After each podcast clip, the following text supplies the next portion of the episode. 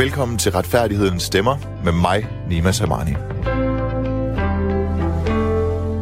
Normalt i Retfærdighedens Stemmer her på Radio 4 har jeg en gæst i studiet til en times ansigt-til-ansigt debat om et emne, der vedrører danskernes retssikkerhed og retsfølelse. Men dette er altså den aller sidste udgave af Retfærdighedens Stemmer, og derfor vil den næste time bestå af de mest højaktuelle debatter og indslag fra hele programrækken. Som lytter kan du altså glæde dig til at høre min debat med retsordfører for de konservative, Nasser Carter, der vil have mere straf og mindre resocialisering, når det kommer til personer, der har slået deres familiemedlemmer ihjel. Altså øh, det typiske familiedrab, der består af en mand, der slår sin kone øh, og sit barn ihjel. Vi skal også høre min samtale med forfatter og journalist Thomas Tura, der rent faktisk har talt med netop disse forbrydere og dermed indsatte i Hersted Vester Fængsel, han mener, at det borgerlige hævntogt mod forbrydere er alt for unuanceret, fordi der ikke er evidens og statistik for, at lige præcis denne type drabsmænd falder tilbage til at begå endnu et drab. Jeg har også debatteret omskæring med Øslem Sekic. Øh, hendes egen børn er omskåret, og vi har debatteret, om det religiøse ritual primært skal kategoriseres under forældrenes ret til religionsfrihed, eller om det skal kategoriseres under religionstvang for det barn, der med en omskåret penis altså ikke får muligheden for at vælge sin egen trosretning. Men vi begynder med den højaktuelle samtykkelov på voldtægtsområdet. Et flertal i Folketinget har langt om længe vedtaget den konstant omtalte samtykkelov. Organisationer som Amnesty har kaldt det for et historisk slag for kvinderne og ligestillingen i Danmark. Og det samme siger enhedslisten, hvis forkvinde Pernille Skipper i mange år har haft indførelsen af netop samtykkeloven som mærkesag.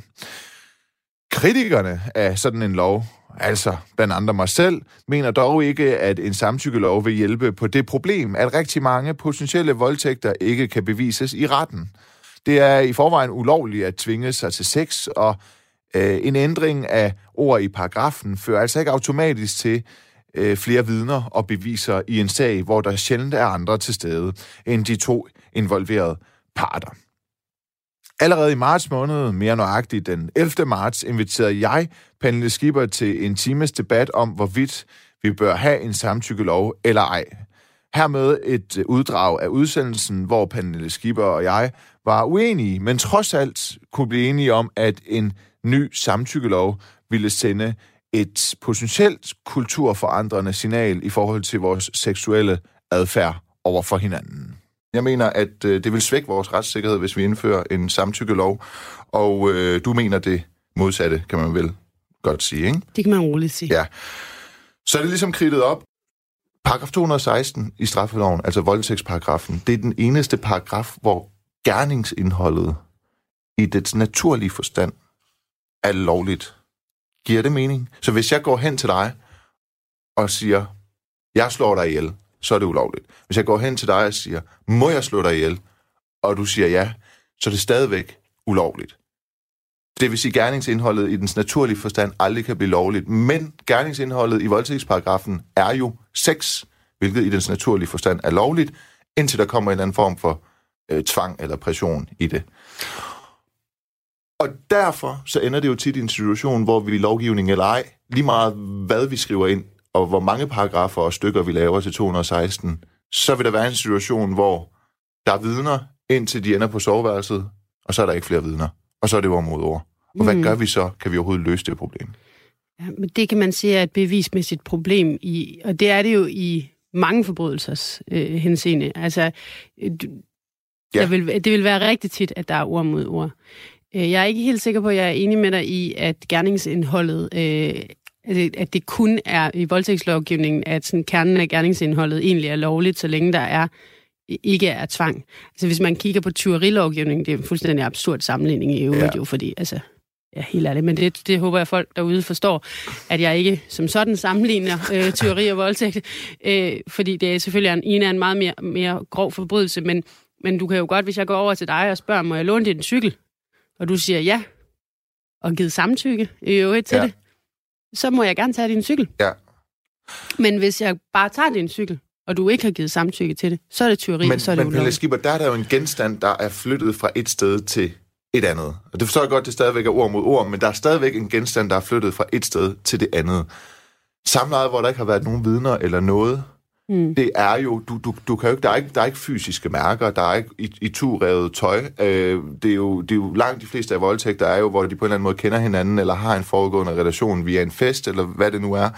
Og så ender du som sagt i en situation, hvor de har sex med hinanden, og det eneste, der kan bevises, det er, at... Øhm, ja, det, det bliver meget direkte, men at... at at de har haft sex. Ja, der er ja. fysiske beviser på, at de har haft sex. Ja. ja. Jamen, altså, det er jo rigtigt. Det, voldtægtssager er svære at løfte bevisbyrden i. Ja. Det er de i dag med den gældende voldtægtslovgivning. Det vil de formentlig også være, hvis vi ændrer den øh, til at være en samtykkebaseret voldtægtslovgivning. Altså, altså, bevisvurderinger er svært. Det er det også i andre sager. Og det er sådan set derfor, at vi har nogle øh, meget langt uddannede og øh, højt lønnede dommere siddende. Det er fordi, at det er måske kernen af deres, øh, af deres job, sammen med de lægemænd, som også øh, foretager vurdering. Altså, hvornår er noget bevist, og hvornår er det ikke.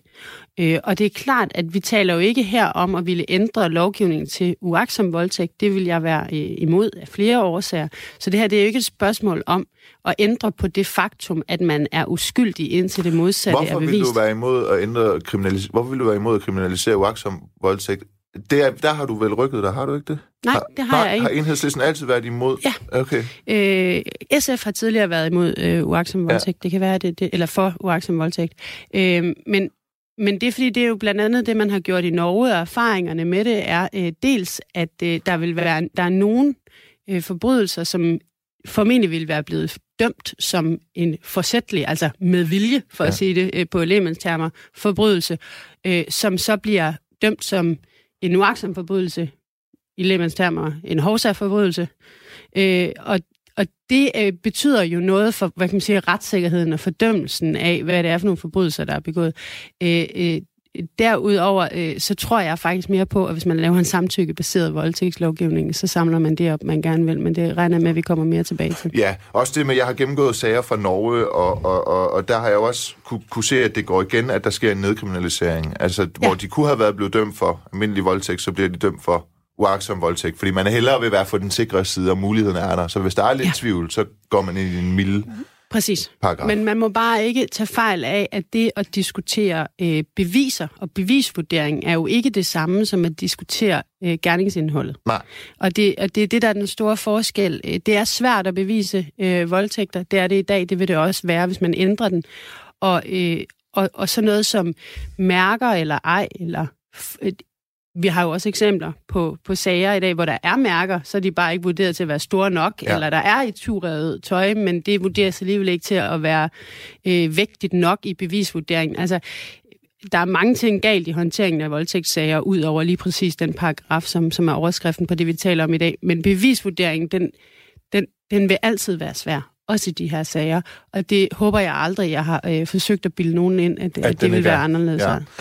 Jeg tror faktisk også, at før man går sådan ind til paragrafformuleringen, så er det vigtigt at få sagt, det, når jeg flere gange allerede, selvom vi ikke har været i gang i så, i så synderligt lang tid at snakke om kultur, så er det jo fordi problemerne ligger både når at vi øh, anmelder, eller når vi starter med at fortælle en af vores venner, hvad der er sket, øh, og de måske taler det ned. Bare for at komme med et andet eksempel end, end lige politiet. Når man så anmelder hos politiet, er der problemer. Der er problemer i domstolene. Øhm, og så er der selve paragrafen.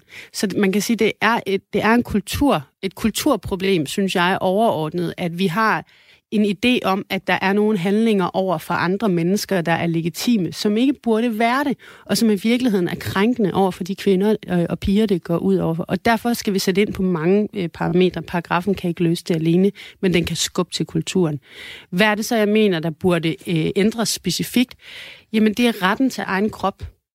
I dag har vi en voldtægtslovgivning, hvor at øh, passivitet hvis man bare står helt stille, kan man sige, og ikke gør noget, øh, så og der ikke er nogen tvang, så eller øh, der ikke, hvis voldtægtsofferet ikke har sagt nej, eller så er, øh, så er det sådan set lovligt nok. Det er altså eksistensen af tvang, der gør, at det bliver forbudt. Og hvis der ikke er nogen tvang, hvis man bare forholder sig helt i ro og står helt stille, så er det sådan set lovligt nok. Og det synes jeg jo er grundlæggende forkert. Altså, vi har jo ret til vores egen krop. Det er først, hvis jeg har sagt ja med et vink eller et blik eller øh, et berøring eller jo med nem idé op, ej det er for sjov, ikke? men altså så, det er først med et samtykke, når jeg giver lov til, at nogen rører ved mig, at det er okay. Alt andet er ikke okay. Og det er jo, som, som loven er nu, så siger den, at for voldtægt straffes med fængsel indtil 8 år, den der tilsvinger sig samleje ved vold eller trussel om vold, eller skaffer sig samleje ved anden ulovlig tvang, øh, eller med en person, der befinder sig i en tilstand eller en situation, i hvilken den pågældende er ude af stand til at modsætte sig øh, handlingen. Men jeg er faktisk ikke enig, fordi ved en gennemgang af retspraksis, så er der eksempler på, hvor at, at, at der bliver dømt for voldtægt alene baseret på, hvor det foregik, altså øh, lokation, mm-hmm. og eksempelvis ydre omstændigheder, såsom hvor mange mænd der var. Så for eksempel ja. så er der en, kender du Baggårds-sagen? Jeg kender Baggårds-sagen. Ja. Altså det er en sag, hvor at det ender med, at øh, en gruppe af mænd bliver dømt for voldtægt, ja. fordi, hvis man skal sådan skære det helt ud, øh, at øh, domstolen siger, I burde have vidst, at i en baggård med så mange mennesker, det havde hun nok ikke lyst til. Og hun kunne ikke tilkalde hjælp. Præcis. Og det var koldt. Ja, så de ydre omstændigheder kan i sig selv være troende nok. Der er også en meget gammel dom, øh, hvor at øh, mændene jo blev frikendt med en kvinde på en, øh, på en strand, der går tur med sin hund, bliver passet op af en gruppe af mænd. Det er, øh, det er skumring, det er ved at være mørkt, hun er helt alene. Gruppen af mænd stiller sig rundt om hende og siger, læg dig ned og tag dit tøj af. Og hun gør, hvad der bliver sagt. Hun siger ikke fra, hun siger ikke nej, hun råber ikke, hun gør ikke noget. Øh, de bliver faktisk dengang frikendt. De vil formentlig i dag ja. være blevet dømt, også under den gældende lovgivning, fordi omstændighederne i sig selv kan være en trussel. Men så har du jo selv lige opridset to eksempler på, at der ikke er udøvet fysisk tvang, øh, der er ikke blevet sagt ja eller nej, men der er alligevel blevet fældet dom for voldtægt. Mm-hmm. Der er min pointe jo så, at loven den er, som den skal være. Vi skal bare have nogle andre aktører end at bruge loven. Det, det er faktisk... Jamen, nu, nu bliver hele dommerstanden Så virkelig nu får den danske dommerstand en over snuden. Ja, vi skal simpelthen have renset ud i den konservative øh, tilgang, der er til synet på voldtægt i, hos domstolene, og vi skal simpelthen have nogle yngre mennesker ind. Da jeg blev, nu kommer det til at skride lidt, men det gør, tiden går faktisk også ret hurtigt. Da jeg øh, læste jura på første semester på Aarhus Universitet, vi sidder 400 elever og tager fuldstændig for gode varer, hvad Gorm Toftegård han siger om voldtægtsparagrafen. Og Gorm Toftegård, han er jeg siger ikke, at han... Skal ikke lytte til Gorm Toftegård, når han snakker om men meget, meget andet siger men, han men, men, men, men, men, men, men, men der, der står han jo, og, og, og vi er jo helt nye studerende, så vi, vi, vi, vi æder jo alt, hvad han siger. Ja. Først da jeg kommer på... Øh, hvad, hvad, hvad hedder det så? Så hedder det så 10. semester, og begynder at skrive special, begynder jeg at kunne have, en, have, have dannet mig nok viden til at kunne have en kritisk tilgang til det, Gorm Toftegård øh, han siger. Og, og Gorm Toftegård, han siger jo, øh, hans vurdering er sådan lidt groft sagt, at der skal være en eller anden form for tvang eller modsigelse forbundet med episoden, mm. før der kan være tale om voldtægt, ikke? Jo, og, og, og det er jo også sådan, paragrafen den er udformet i dag, og heldigvis så har vi nogle domstole, som så også, øh, hvad hedder det, flytter sig med kulturen i vores samfund. Så, så nu siger vi så, jamen der kan godt ligge i omstændighederne en indirekte trussel, som man måtte have indset. Ja. Øhm, i, det, det er jo derfor, at man med den sådan set samme voldtægtslovgivning kunne frikende den gruppe af mænd på, øh, på stranden, som jeg talte om tidligere, men i dag dømmer øh, i den baggårdssag, som, som du taler om, som, som kan sammenlignes, de ja. to sager. Ikke? Og, øh, og, og det er jo godt. Det er jo heller ikke sådan, at alle voldtægtsmænd går fri. Det skal vi lige forstå. Der sker heldigvis øh, domme.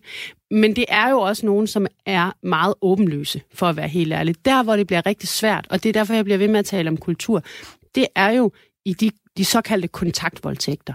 Altså langt, langt, langt hovedpart. Altså hvor gerningsmand ja, og forrettet kender hinanden. De kender hinanden. Ja.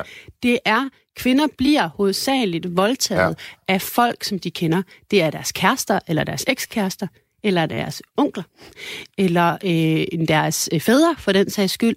Det er der voldtægt, der foregår i, i, i, øh, i hovedsagelig grad.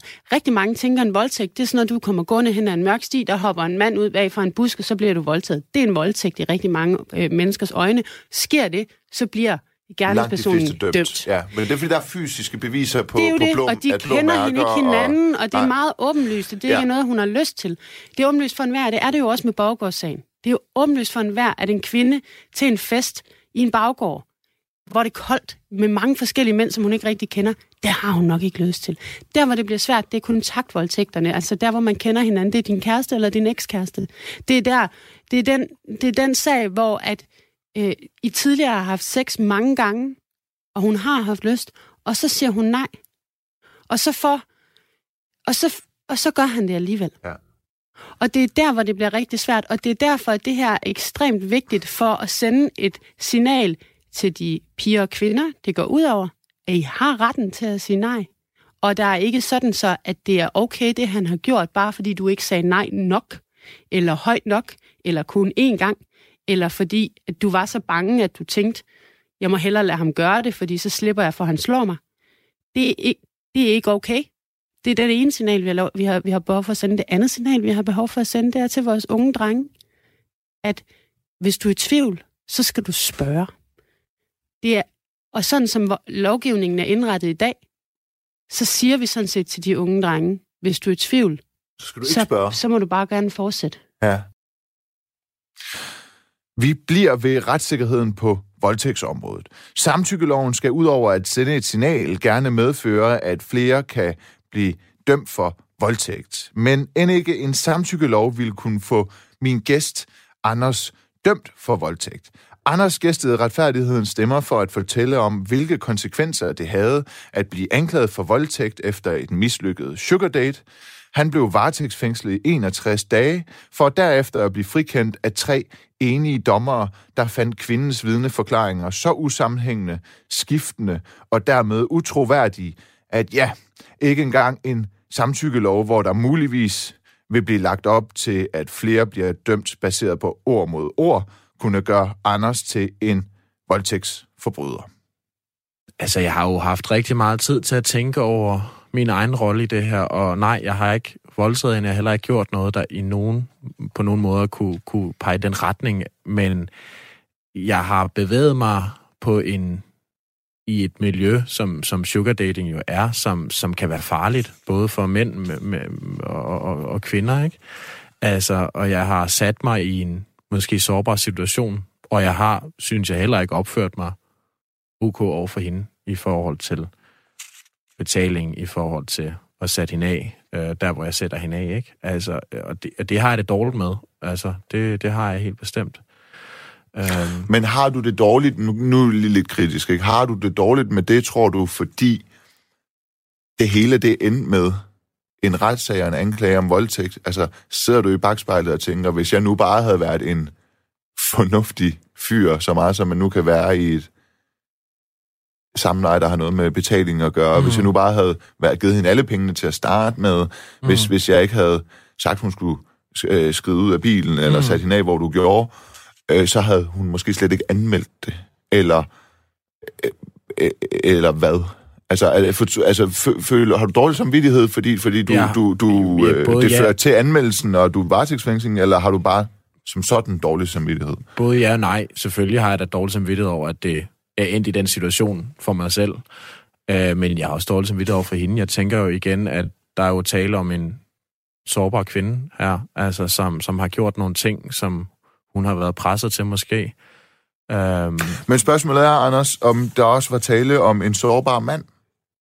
Altså, ja, det, som... og det har jeg også tænkt over. Det var, der, det var der helt sikkert også i den periode. Jeg kom ud af et langt forhold, og, og, og var jo også, kan man sige, også grundet coronasituationen, lidt ensom, og, og, og ja, var, var nok også derfor på den, på den hjemmeside, ikke? Men øh, ja, der er måske tale om to sårbare personer, ja, der mødes, og så går skævt af hinanden, ikke, i sidste ende, og, og, og det så kommer så langt, er jo trist. Øhm, de sidste 10 minutter her vil jeg gerne tale om, øhm, hvilke konsekvenser det har haft for dig, det her. Fordi man skulle jo gerne, det princippet om, at man er uskyldig indtil det modsatte er bevist, burde jo gælde i en retsstat. Øhm, du er jo blevet frikendt, og man må mm. forholde sig til, at i en retsstat, der er det dommens afgørelse, om man har begået noget forbryderisk eller ikke har. Det har du jo så ikke. Men du sagde til mig i telefonen, da vi talte sammen, at der er venner, der har vendt dig ryggen. Ja. Du sagde til mig, at der er startet en forældremyndighedssag, der kan ende med, at du måske ikke kommer til at se din pige på to så meget mere. Mm. Du er blevet afskediget. Mm. Ja, hvor skal vi næsten starte? Hvor skal vi tage fat? Altså, øh, du er jo ikke to måneder på arbejde. Nej. Hvor lang tid går der, før din arbejdsgiver får noget at vide? Der går ret lang tid, og man kan sige, en ting i det var, at jeg jo stadig gik i den første periode, de første uger, og tænkte, jeg bliver løsladt lige om lidt, og det her det er en misforståelse, og, og jeg jo helst øh, egentlig bare vil, vil tige det ihjel, og, og bare komme tilbage på arbejdet. Øh, jeg, jeg sygemeldte mig til at starte med, men, men i og med, at de så ikke kunne få fat i mig øh, senere hen, så blev jeg så afskedet. Jeg vælger først efter halvanden måned faktisk at kontakte min, min arbejdsgiver, min chef, og fortælle hele sagen, øh, hvad der er sket. Og på det tidspunkt havde de afskedet mig. Så fra din chefs perspektiv, så opstår der faktisk en situation, hvor dig, Anders, du, du kommer jo på arbejde hver, tad, hver dag, du er fuldtidsansat til, at du lige pludselig bare dag efter dag ikke er på arbejde, og din Ja. chef ved ikke hvorfor. De får at vide af min, min ekskæreste, som var den eneste, jeg kontaktede lige efter grundlovsforhøret også, øh, fordi at jeg jo skulle sige, at jeg ikke kommer og henter min, min, vores fælles datter i, i, i vuggestuen, at hun skulle, om hun ikke kunne ringe til min chef og sige, at jeg var sygemeldt i første omgang. Og, og, og Okay. ja, øh, ja, Kommer du tilbage på det job nu, hvor du er blevet frikendt? Forstår din chef ligesom, hvad der... De har, ja. altså både min, min chef og mine kolleger, øh, tidligere kolleger hedder det jo så, øh, har været super forstående og super støttende i det her, også op til retssagen. Øh, øh, jeg har virkelig, der har jeg virkelig fået en enorm opbakning. Men det, Øh. men det betyder jo immer væk, at Ja. din chef også ved, at du har betalt dig til samleje. Ja, ja, og det har jo været grænseoverskridende at tale så åbent omkring det med, med mine arbejdskolleger, men, men jeg har sådan, efter jeg kom ud af, af varetægtsfængsling, sagt, at jeg, jeg bliver nødt til at være fuldt transparent om det her, omkring det her, øhm, og, og jeg er uskyldig, og det holder jeg fast i, øhm, og, og det har jeg så været lige siden, ikke? Så jeg er i kontakt med min arbejdsplads nu, om jeg på, på et tidspunkt kan komme tilbage, men jeg må jo også erkende, at jeg ikke er et sted lige nu, hvor jeg tror, jeg vil kunne varetage et arbejde, fordi at det har taget psykisk hårdt på mig, den her, hele det her forløb. Traumatiserende. Ja, Mareridt. Sover dårligt, altså har sådan, ja, hvad kan man kalde det, sådan generaliseret angst, katastrofetanker, altså jeg, jeg øh, Hvad er, de, hvad er de katastrofetanker? Altså noget med, at du, du drømmer, du bliver dømt alligevel? Nej, eller? nej, det er ikke drømmen. Det er sådan, altså, det, tanker, det undskyld, ja. går, altså, ja, sådan noget tankemøller, at jeg hele tiden, eller ikke hele tiden, men tit går og tror, at lige om lidt sker der et eller andet dårligt, et eller andet slemt. Um, um, ja, og jeg har også startet i noget, noget psykologbehandling uh, efter det her, for ligesom at få bearbejdet hele den her oplevelse, og, og tænker ikke, at jeg skal tilbage på arbejde lige nu og her. Okay. Hvad med de venner, der har vendt dig ryggen? De ved vel nu, at du er blevet frikendt. Ja. Har de så sagt undskyld for at vende dig ryggen, eller hvordan? øh, Hvad, hvad er det, der... Ja, at, har de vendt dig ryggen, fordi du, du, du... Altså, er det igen det spørgsmålet om, at du har betalt dig til samleje, selvom du ikke har, du har ikke voldtaget nogen, der du har er stadig nogle, betalt dig til heldigvis meget få venner, men der er nogle få venner, som, som simpelthen har kottet kontakten og sagt, at øh, det er for meget. De er ikke kommet med sådan en klar begrundelse om, om det er den her prostitutionsdel, eller om det bare var sagen i sig selv, der det blev for meget, så det ved jeg ikke. Øhm, og så er der jo rigtig mange venner, der især i starten, der kom ud af fængslet, lige skulle fordøje det hele, og også lige høre min side af historien, som de jo ikke har fået Ja. øhm, og, og, og, og sådan lige komme ovenpå. Og så har der også været rigtig mange venner, heldigvis, som, som har været en kæmpe støtte hele vejen, og også sagt helt fra starten af, vi tror ikke, at, at du har gjort det her, øh, og det var vi slet ikke i tvivl om, og det, det er jeg jo glad for. Øh, men det er meget forskelligt, hvordan folk har reageret. Det er, jo, det, er jo en kliché, men det er jo en grund til, at det er en kliché, at, at man finder ud af, hvem der er ens ægte venner i sådan en situation. Det må man, man sige, jeg har fundet ud af, ja. Ja. Ja. Øh, men så er der en forælder, øh, din eks, ekskæreste, ja. Ja. øh, ekskone har ekskæreste, har startet en, en, en, en forældremyndighedssag. Ja. Den er været baseret på, at du er blevet frikendt. Så retssagen burde, held, burde jo ikke øh, komme der til ugunst, eller hvad man skal Mm. sige, i sådan en sag. Eller, eller hvad? Jeg har talt meget lidt med hende, og vi er, vi er enige om, at lige nu der er vores, altså den eneste kommunikation, vi har, det er omkring vores, vores fælles barn. Øhm, så, så hvad helt præcis bevæggrunden er, det ved jeg ikke. Men jeg tror, at det her har været en, også har været rigtig hårdt for hende. Det har også været traumatiserende i en grad, og jeg tænker, at en, man har været kærester med i rigtig mange år, lige pludselig bliver anklaget for sådan noget her. Det, det har gjort noget ved hende. Mm.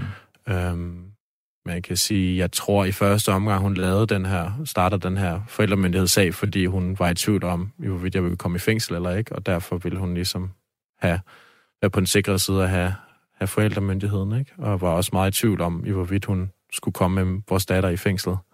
Ja. Øhm, men hvad hendes bevæggrund er præcis, det, det, det ved jeg ikke. Nej. Det, det er jo det er jo ødelæggende med sådan en anklage, ikke? Og, og, og, og hvis der er nogen derude, som bruger det her som våben, jamen det, det er jo forfærdeligt. Det er en meget lille procent, der gør det, men det ja. eksisterer. Ja. Jeg tror, vi er på 5 procent af ja. voldtægtssager, der er tale om en falsk anklage, hvis man jo kan bevise det. Ja. Ikke? Det er jo også svært. Man kan sige, som jurist er det vigtigt, at jeg lige siger, at det ikke nødvendigvis har været tale om en, som, som jeg læser det, en falsk anklage fra hendes side. Øh, for der er forskel på en falsk anklage, og så gøre noget, ja. som man så senere kommer til at øh, fortryde rigtig meget. Det kan lige så meget være en fortrydelse, der fører til en vildfarelse.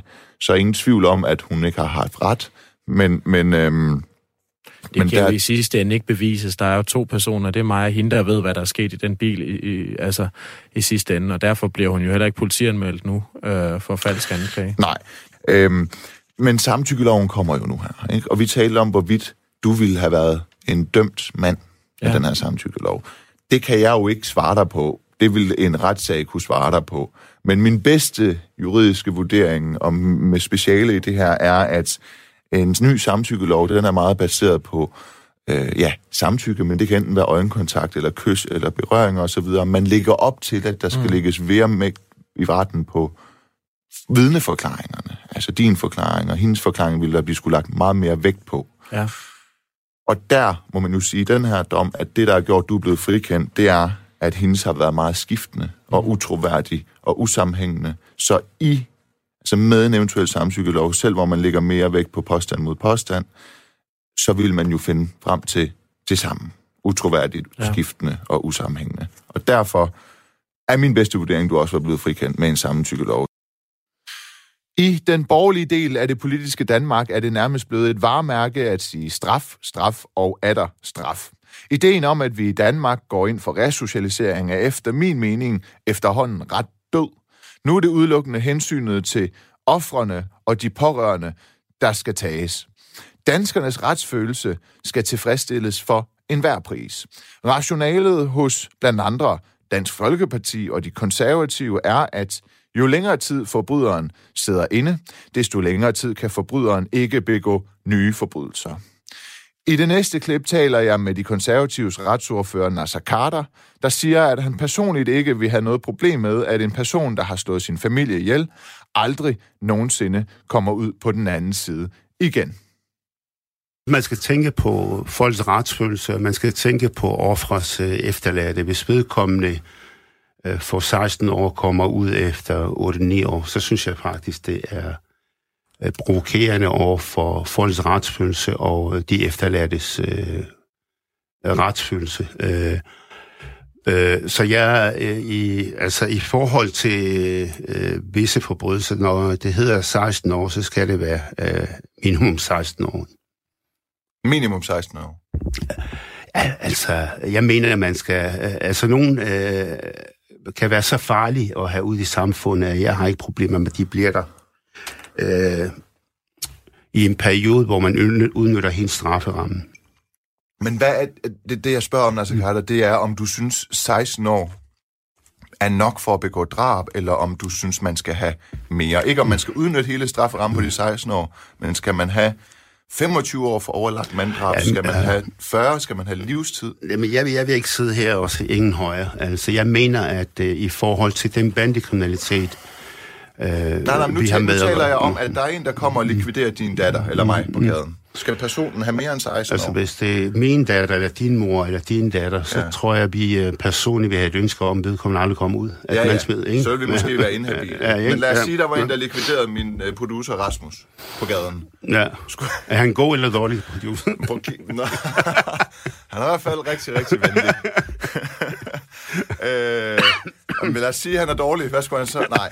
Prøv at høre, men, men lad os sige, at du skyldig. Altså, ja, men det, det er meget konkret, det jeg spørger om. Mm.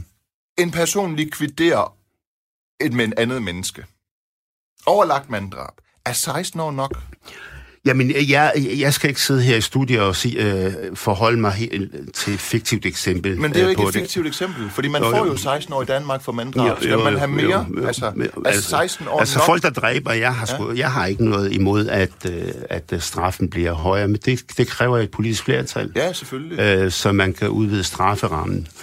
Så det, øh, der bliver dømt, øh, det er i forhold til den strafferamme, der er. Men jeg kunne egentlig godt tænke mig indimellem, at man udnytter strafferammen helt. At man får op til 16 år. Ja, altså når der står 16 år, ja, Ja. at man udnytter det helt. Ja, ja, det er klart. Men som, som retsordfører for, for, for det konservative, hvor, hvor I mener, at hensynet til offeret skal veje tungere end. Ja. hensynet til forbryderen, øh, er det så nok hensyn til den dræbtes pårørende, at en gerningsmand kun får 16 år? Altså, det er, at man bruger Ja, hvis, du spørger, hvis du spørger offres øh, familiemedlemmer, så vil det nok altså. sige. Jeg dig, Jamen det, jeg siger, nu har vi en lovgivning, der Ja. siger, at det er 16 år, og Ja. så er det det.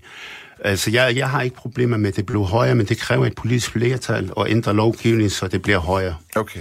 Så hvis du ikke har problemer med, at det bliver Altså, højere... du har, du har, du har sådan nogle typer, altså som... Øh, hvad hedder han ham med ubåd? Øh, Lund, Peter Madsen. Peter Ikke- Madsen. ikke Peter du har, Lund Madsen. Nå, Han er hjerneforsker.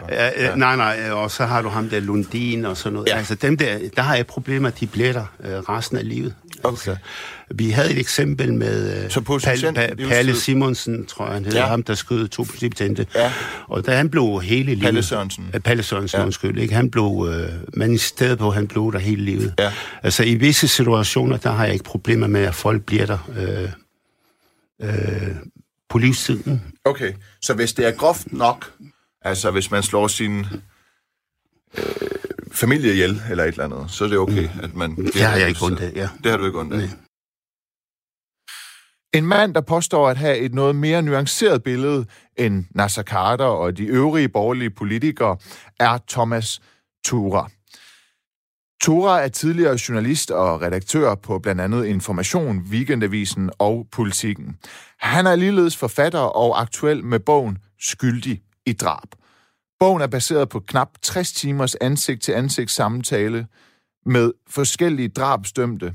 De fleste af disse har til fælles at have slået deres kone eller barn ihjel, eller begge dele, men fælles for dem er også, at de udover gerningen er helt normale mennesker, der grundet deres fatale forbrydelse i et fatalt øjeblik, bliver et op indefra af deres dårlige samvittighed.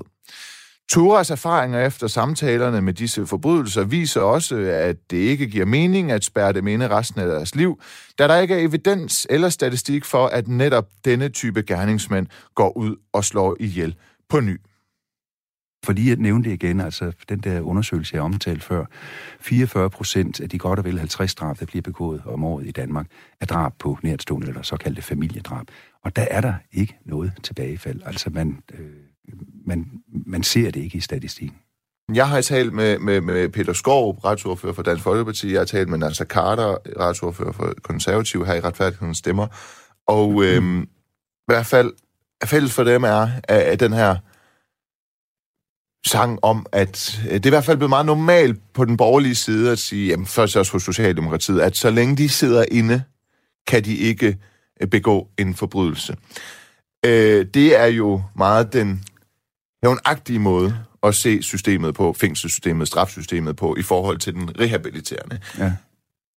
Er der nogle af de her 12 mennesker, der sidder og tænker, bare kom med hævnen, samfundet skal have lov til at hævne sig på mig? Er der endda nogle af dem, der sidder og tænker, et øje for et øje, en tand for en tand, hvorfor henretter de mig ikke bare? Nu når vi taler om retsfølelse, og de selv ligesom har begået den følelse, folk kan have en retsfølelse, eller ja. forbrydelse, ja. folk kan have en ja. retsfølelse omkring. Jamen, de har øh, flertallet en, en ret udtalt øh, retsfølelse, og, og er også i stand til at træde på et skridt afstand af deres egen forbrydelse. Og for eksempel sige, hvis det, jeg har gjort, var sket mod en af mine, så skulle vedkommende låses inde og nøglen smides væk. Altså den der, øh, den der kliché eller frase, er de også bekendt med, og har de også forståelse for. Og i det ligger selvfølgelig en, en retsfølelse, som ligner den, som, som du nu refererer øh, de der politikere for at have. Øh, så, så, så den er ikke, den er ikke øh, fremmed for dem. Det de, det, de så siger gennemgående, det er, ja, det skal hævnes, for det kan ikke nytte noget, at man kan begå det, jeg har begået, ustraffet. Og så siger de noget, som jeg anser for at være vigtigt. De er sådan set ligeglade, altså principielt ligeglade med, hvad samfundet går rundt og synes. Altså, de afsoner ikke på vegne af samfundet eller på for samfundets skyld. Det er en abstrakt størrelse, det der samfund. Hvor er det henne? Hvordan ser det ud? Og hvad går det rundt og synes i øvrigt? Det, de afsoner for, det er først og fremmest de mennesker, som drabet er gået ud over. Og det vil sige først og fremmest de pårørende. Og det hænger igen sammen med det her, øh, eller det har en tråd tilbage til det her med, hvem kan tilgive mig. Hvis nogen kan tilgive mig, så er det de pårørende til drabsofferet. Og, og det, det, er, det er der, hvor øh, altså brudfladen eller den, den smertelige øh, relation består. Altså forbrydelsen, drabet men, og de pårørende ja, til den dræbte. Men, men, men igen, når der sidder nogle politikere og siger, det der hjælper, det er hårde straffe. Peter Skorup siger, at livstid skal betyde livstid. Jamen, det spørgsmålet er selvfølgelig, hvad, hvad det skal hjælpe på, fordi han har jo ret i, og enhver, der siger det samme, har ret i, at så længe en øh, drabsdømt sidder i fængsel, så begår øh, den drabsdømte i hvert fald ikke nogen drab i samfundet. Men det tætteste, du kommer på rent faktisk at finde ud af, om det hjælper, er vel egentlig også, hvis du kan få et ærligt svar fra den, der har begået drabet, ja. om det giver nogen mening. Ja. Det er det korte svar, det giver ikke nogen mening. Sel, selve, selve, altså rep- repetiteringsmening, selve fængselsstraffen, ja. isoleret set, ja. det at blive låst inde ja. i en fængselsafdeling og en fængselscelle, siger de i drabsdømte, giver ikke nogen mening, altså rehabiliteringsmæssigt. Det bliver ikke et bedre menneske. Og det siger jo altså også øh, forskerne og kriminologerne, at det at sidde i fængsel i sig selv gavner ikke nogen rehabiliteringsmæssigt. Men det tilfredsstiller jo manges retsfølelse. Det vil også tilfredsstille min retsfølelse, hvis et menneske, som havde slået en af mine nærmeste ihjel, blev låst inde, blev fjernet, hvis jeg ikke skulle møde vedkommende, hvis jeg vidste, nu sidder den pågældende og har det dårligt. Det ville tilfredsstille mig. Spørgsmålet er så bare, og det spørgsmål rejser også de drabsdømte, hvor længe er længe nok? Og, det, og det, det er jo et, det, det, det er jo sådan en diskussion for sig, som vi ikke skal for langt ind i. Nej, men hvis man tager, hvis man tager, undskyld, jeg lige afbryder dig her, men fordi hvis man tager skylden på sig, ja. og man er udmærket klar over, det er det, du siger, det kendetegner nærmest samtlige, mm. du har talt med, 12 drabsmænd, du har talt med, drabsdømte. Hvis, hvis man tager skylden på sig og sådan noget, så er der jo nogen, der må sidde og tænke, at uendelighed ikke engang er længe nok. Ja. Jamen det er præcis, det kan man jo sagtens sige. Altså, Nej, men det spørger fordi... ikke, om man kan sige det, spørger om de siger. Altså, Nej, de, de, de, sidder de, de med en følelse af nu, at de er klar til at komme ud? Det er der nogen, der gør, men, men det er kernen i det her ja. spørgsmål, fordi ja. nu talte vi om det hævnmæssige ja. og retsfølelsen i den forbindelse. Og så er der til den anden side, så er der til den anden side re- rehabiliteringen, altså at der skal, der skal ske noget. Og det altså mens man sidder inde. Og det, som flere af de drabsdømte siger, det er, der må gerne ske mere, og okay. der må gerne ske noget hurtigere. Og det, jeg vil godt lige have det med, fordi ja, jeg synes, det er væsentligt, at flere siger, jeg ville sådan set meget gerne tidligere i min afsoning have talt om de her ting. Altså forsøgt at komme det nærmere, og jeg ville gerne have været med i nogle samtalegrupper. Jeg ville gerne have med i dit og dat. Det siger de til den ene side. Og til den anden side, så siger de også, forholdsvis åbenhjertigt, men jeg var selv et tillukket panser af et menneske, og var ikke i stand til, var ikke moden til, osv., at, at gå ind i de behandlingstilbud, der faktisk var der. Og det vil sige, at vi sidder tilbage med en ligning med, med en lang række øh, komponenter i, øh, altså den drabsdømtes egen retsfølelse, vores retsfølelse, øh, hævnmotivet i strafafsoningen og rehabiliteringen, den, straf, den drabsdømtes ønske om at indgå i nogle behandlingsmæssige sammenhæng, og den drabsdømte manglende modenhed eller parathed til at gøre det. Og det er, undskyld, jeg siger det, en lille smule mere komplekst end det billede, du refererede ja. før, altså fra politikere, der siger, ja. hvis bare de sidder inde, så begår de ikke drab. Det sidste klip handler om omskæring. Omskæringsdebatten er på ny blusset op, som en efterhånden gavet debattør, der gennem tiderne har begivet mig ud i en del betændte debatemner, er omskæring vel nok den mest betændte af dem alle. Det er en meget polariserende og spydig debat. På den ene side står de religiøse, der vil have retten til at udøve deres religion frit. På den anden side står de ikke-troende modstandere af omskæring herunder mig selv, der er omskåret. Hele 80 procent af den danske befolkning er imod det religiøse ritual. Og i Folketinget ville der rent faktisk være flertal for et sådan forbud, hvis altså ikke Socialdemokratiet havde vendt på en tallerken vedrørende netop dette anlæggende. Socialdemokratiet var før Folketingsvalget 2019 for et omskæringsforbud. Nu vil de af hensyn til at undgå yderligere jødeforfølgelse ikke stemme for et forbud. En anden, der vendte på en tallerken i forhold til spørgsmålet om drengeomskæring, var Øslem Sikic. Det gjorde hun i foråret her i Retfærdighedens Stemmer på Radio 4, men modsat Socialdemokratiet gik hun fra at være for drengeomskæring til at være imod drengeomskæring. Lyt med her. Jeg er enig i, at det kan opleves som, som et vanvittigt overgreb. For hvem? Øh, for, for dem, der så ser på det her, for det barn, der, bliver, øh, der, der skal omskæres. Men jeg tror, det er også enormt vigtigt at huske, at øh, den måde, vi betragter ting, afhænger rigtig meget af, hvor det er, vi er. Altså, det her omskæring er jo meget normalt i muslimske og jødiske kredse. En milliard mennesker omskåret. Så kan vi lide det, vi kan lade være, og det er fair nok øh, at have det på den her måde. Men det ændrer stadigvæk ikke ved, at det bliver, det bliver en markering af, at der er et barn. Altså for jødernes velkommen er det jo enormt vigtigt, for det er en faktisk, det er der, du bliver jøde. Øh, hvorfor muslimerne bliver det en markering, at du er øh, muslim. Og det er, det er en debat, der hele tiden vil fortsætte i forhold til, hvor langt skal religion gå, eller hvor langt religion øh, ikke skal gå. Ja, og så lad os, så lad os, nemlig, så lad os nemlig tage det. Men, men jeg skal lige sige... Ja, sig det. Jeg synes, det er enormt vigtigt at huske, de forældre, der omskærer deres børn, når man sammenligner dem med øh, Br- øh, Brønderslev-familien, der voldtog deres børn. Jeg tager på det kraftigste afstand fra, at man siger, at det her, det er lidt ligesom at voldtage børn og overgreb, fordi det mener jeg ikke. Jeg mener ikke, de, de, de jødiske familier, de muslimske familier, der omskærer deres børn, mm. øh, kan, kan på den måde stemple som nogen, der, øh, der, der vil det værste for Nej, deres børn. sådan altså, ser jeg heller ikke mine... Øh, for... Men, men ordet overgreb ja. Ja. er jo enormt sådan betonet af en vis negativitet, og derfor der vil jeg bare sige, at jeg tager på det kraftigste afstand fra, at man skulle på den måde helt oplagt lave de her overgreb på sine børn. Ja, og det, og det øh, altså sammen her, jeg, en af de første debatindlæg, jeg nogensinde skrev faktisk, øh, lige da jeg var flyttet til København, det var øh, med rubrikken Kære forældre, hvor er min øh, forhud? Og så ringer min mor til mig, og så siger hun, ej,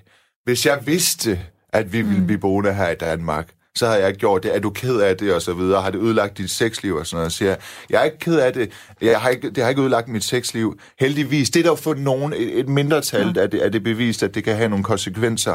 Og så sagde jeg, men, men, men i og med, at, at, øhm, at kroppen, den øh, er perfekt skabt i den forstand, at den ikke er defekt i udgangspunktet, øh, så synes jeg, der er noget principielt i, hvad man ikke, man ikke går ind og, og, og piller ved noget, der ikke har behov for at blive pillet ved. Men, men, men, men, øh, men jeg, jeg ser det ikke på niveau som pædofili eller voldtægt, men jeg ser det som et overgreb, fordi Øhm, det er et valg, mine forældre har truffet på mine vegne, fordi de troede, vi skulle til Jamen, Iran. Og øh, den har jo en funktion, den forhud. Ikke? Altså, øhm, det, det, det der er, det er, at øhm, som jeg tror er enormt vigtigt at huske i den her debat, som det principielle i, hvad er det forældre gerne må? Ja. Øhm, som forældre har vi jo, altså det er jo, det er jo vores børn. Det er jo ikke, altså nogle gange så hører jeg også venstrefløjen sige, det er samfundets børn. Den abonnerer jeg overhovedet ikke på. Mine børn er mine børn. Mm. Og det er mig, der står for opdragelsen, og hvis det er, at jeg ikke kan finde ud af at yde dem den omsorg, de skal have, jamen så bliver de jo ifølge loven også faktisk tvangsfjernet. Det er også den måde, der er sådan en helt klar, hård, fin grænse mellem forældrenes ansvar og samfundets ansvar, hvornår den ene øh, overtager den anden. Øh, men som forældre, så har man jo, og det er jo derfor, jeg synes, dem, der ligesom går ind for et forbud, de glemmer lidt at simpelthen at snakke om de her grænser. Som forældre har man jo ret til at sætte sine børn på en bestemt skole. Øh, man har ret til at opdrage dem på en bestemt måde. Man har ret til faktisk at give dem så meget fast food, at deres nyere nærmest står, går i stå, eller lever går i stå. Altså, du, du kan lave mange, du laver mange ting af de her ting, fordi det er dine børn. Vi tvangsfjerner jo men, ikke Men det er jo ikke det samme som at omskære. Altså, Nå, men, undskyld, nå, men er nå, at give dit barn fri adgang til uh, Big Macs, eller, mm. eller, eller hvilken folkeskole, det er jo Altså, det, det, det, det, det, det kan jeg faktisk godt forstå, hvis det tænder folk af, at, at, at du sidestiller og prop... Ja, måske, altså... Jamen, nu, nu, nu gør du det. Det er jo præcis derfor, jeg ikke tager de her debatter. Du laver en, skråmand, en stråmand. Jeg siger ikke, det er okay. lige stille med en Big Mac. Nu må du simpelthen styre dig. Men fordi hvad? det, jeg siger, det er, vi, vi snakker om det principielle. Ja. Hvad forældre må gør med deres og ikke børn. må. Ja. ja, og må og Ja. ikke må. Ja.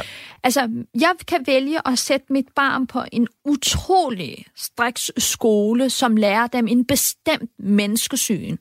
Og så kommer der et barn ud af det.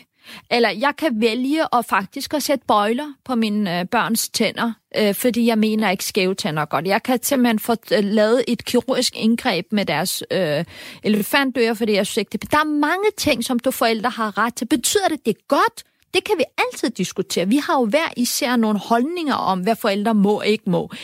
Men der er bare en lovgivning, som man er nødt til at acceptere, som er lige for loven. Så hvis du siger, øh, Anders, mm. Anders' forældre må nogle ting, og Ahmeds forældre må nogle anden ting. Altså, der er en lov, som gælder for alle øh, forældre. Og den synes jeg, den principielle diskussion mangler vi lidt. Hvor langt skal samfundet gå i forhold til børneopdragelse? I forhold til, øh, og det prøver lovgivningen jo også i, i bestemte, på bestemte områder, Ja, det ved et vist om, omfang, øh, og, og, og, øh, øh, og definere. Og i den, øh, altså menneskerettighedskonventionen, som vi jo tiltrådte i EU, øh, den siger jo, at, at, at for et forbud, der er retten til privatliv, øh, og forbud mod umenneskelig og nedværdigende behandling. At øh, forbud mod umenneskelig og nedværdigende behandling også omfatter en persons øh, fysiske og psykiske integritet. Mm. Altså psykiske kunne jo være det her med, lad være med at bestemme over mig fra min mm. fødsel, om jeg skal være mm. religiøs, og fysiske, det er helt Ja. konkret forhuden fjernes, Præcis. ikke? Øhm, og, og, og, og at staten, undskyld, er, er forpligtet til at tage visse skridt for at beskytte børnenes rettigheder, barnets tag.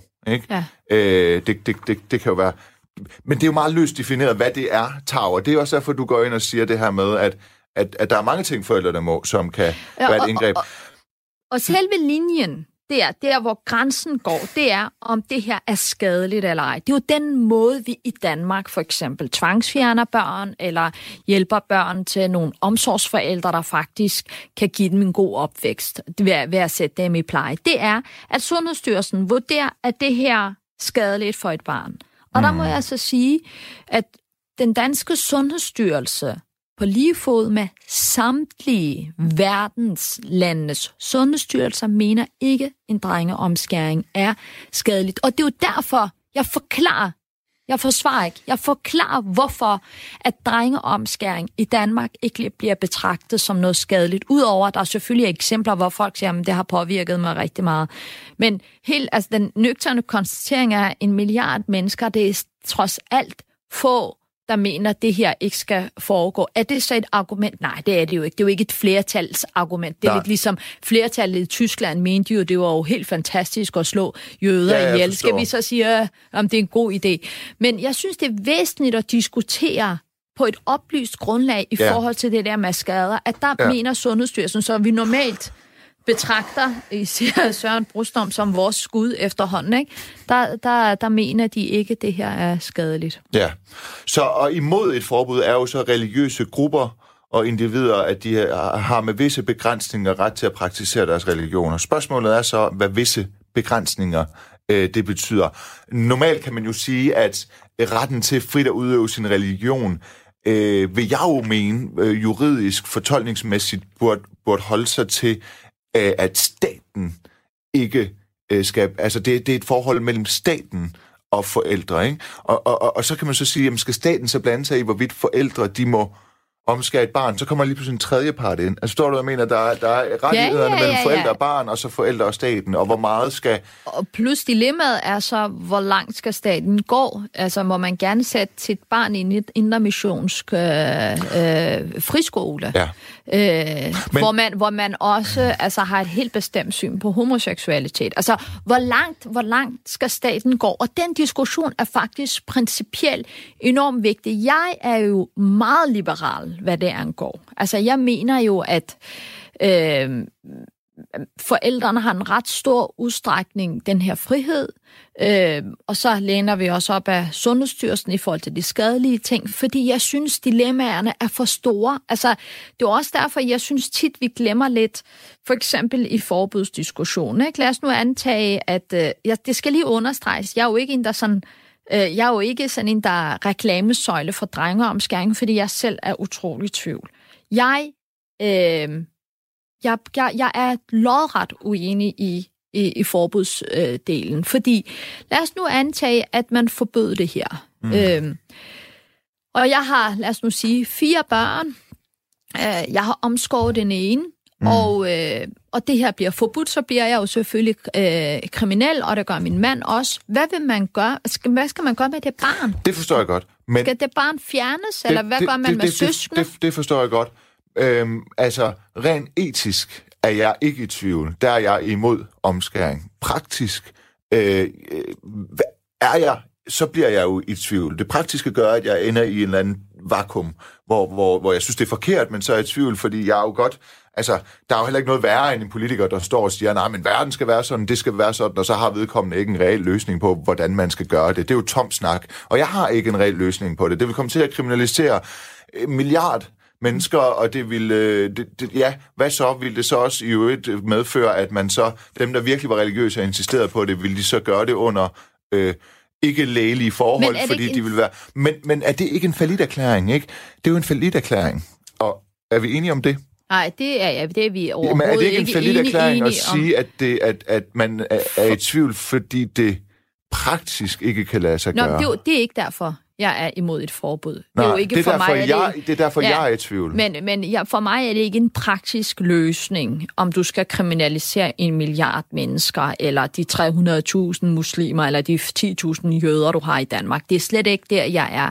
For mig handler det jo også om hvor langt skal staten gå i forhold til indskrænke friheder, herunder også religionsfriheden, som det er øh, som det er for nogle mindretal, uanset hvor meget vi bryder os om det eller ej, mm. så er det for eksempel for jøder, er det jo simpelthen det der, du bliver jøde.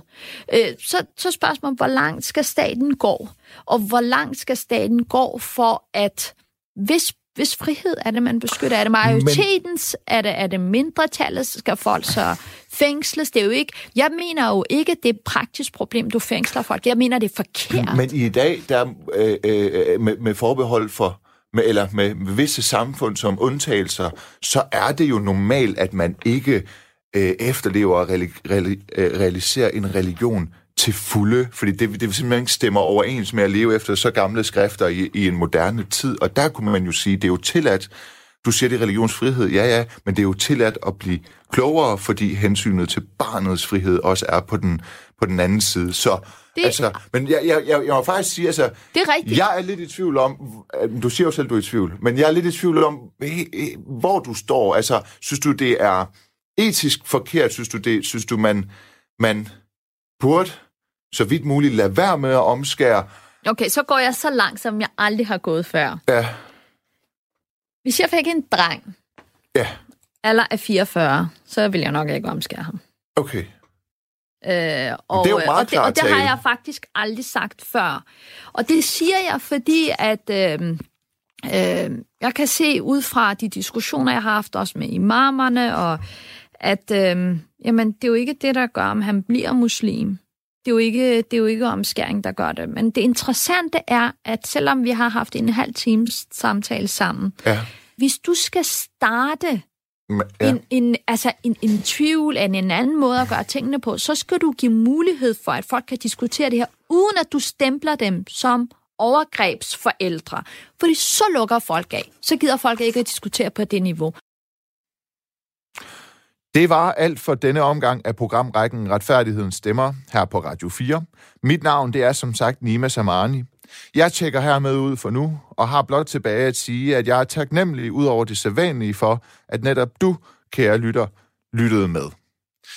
Du kan stadig podcaste og høre samtlige 30 udsendelser og dermed 30 timer af Retfærdighedens Stemmer på radio4.dk, på Radio 4's app, eller der, hvor du i øvrigt henter din favoritpodcast. Retfærdighedens Stemmer blev produceret af Racker Park Production for Radio 4. Klokken den er 12, og der er nyheder.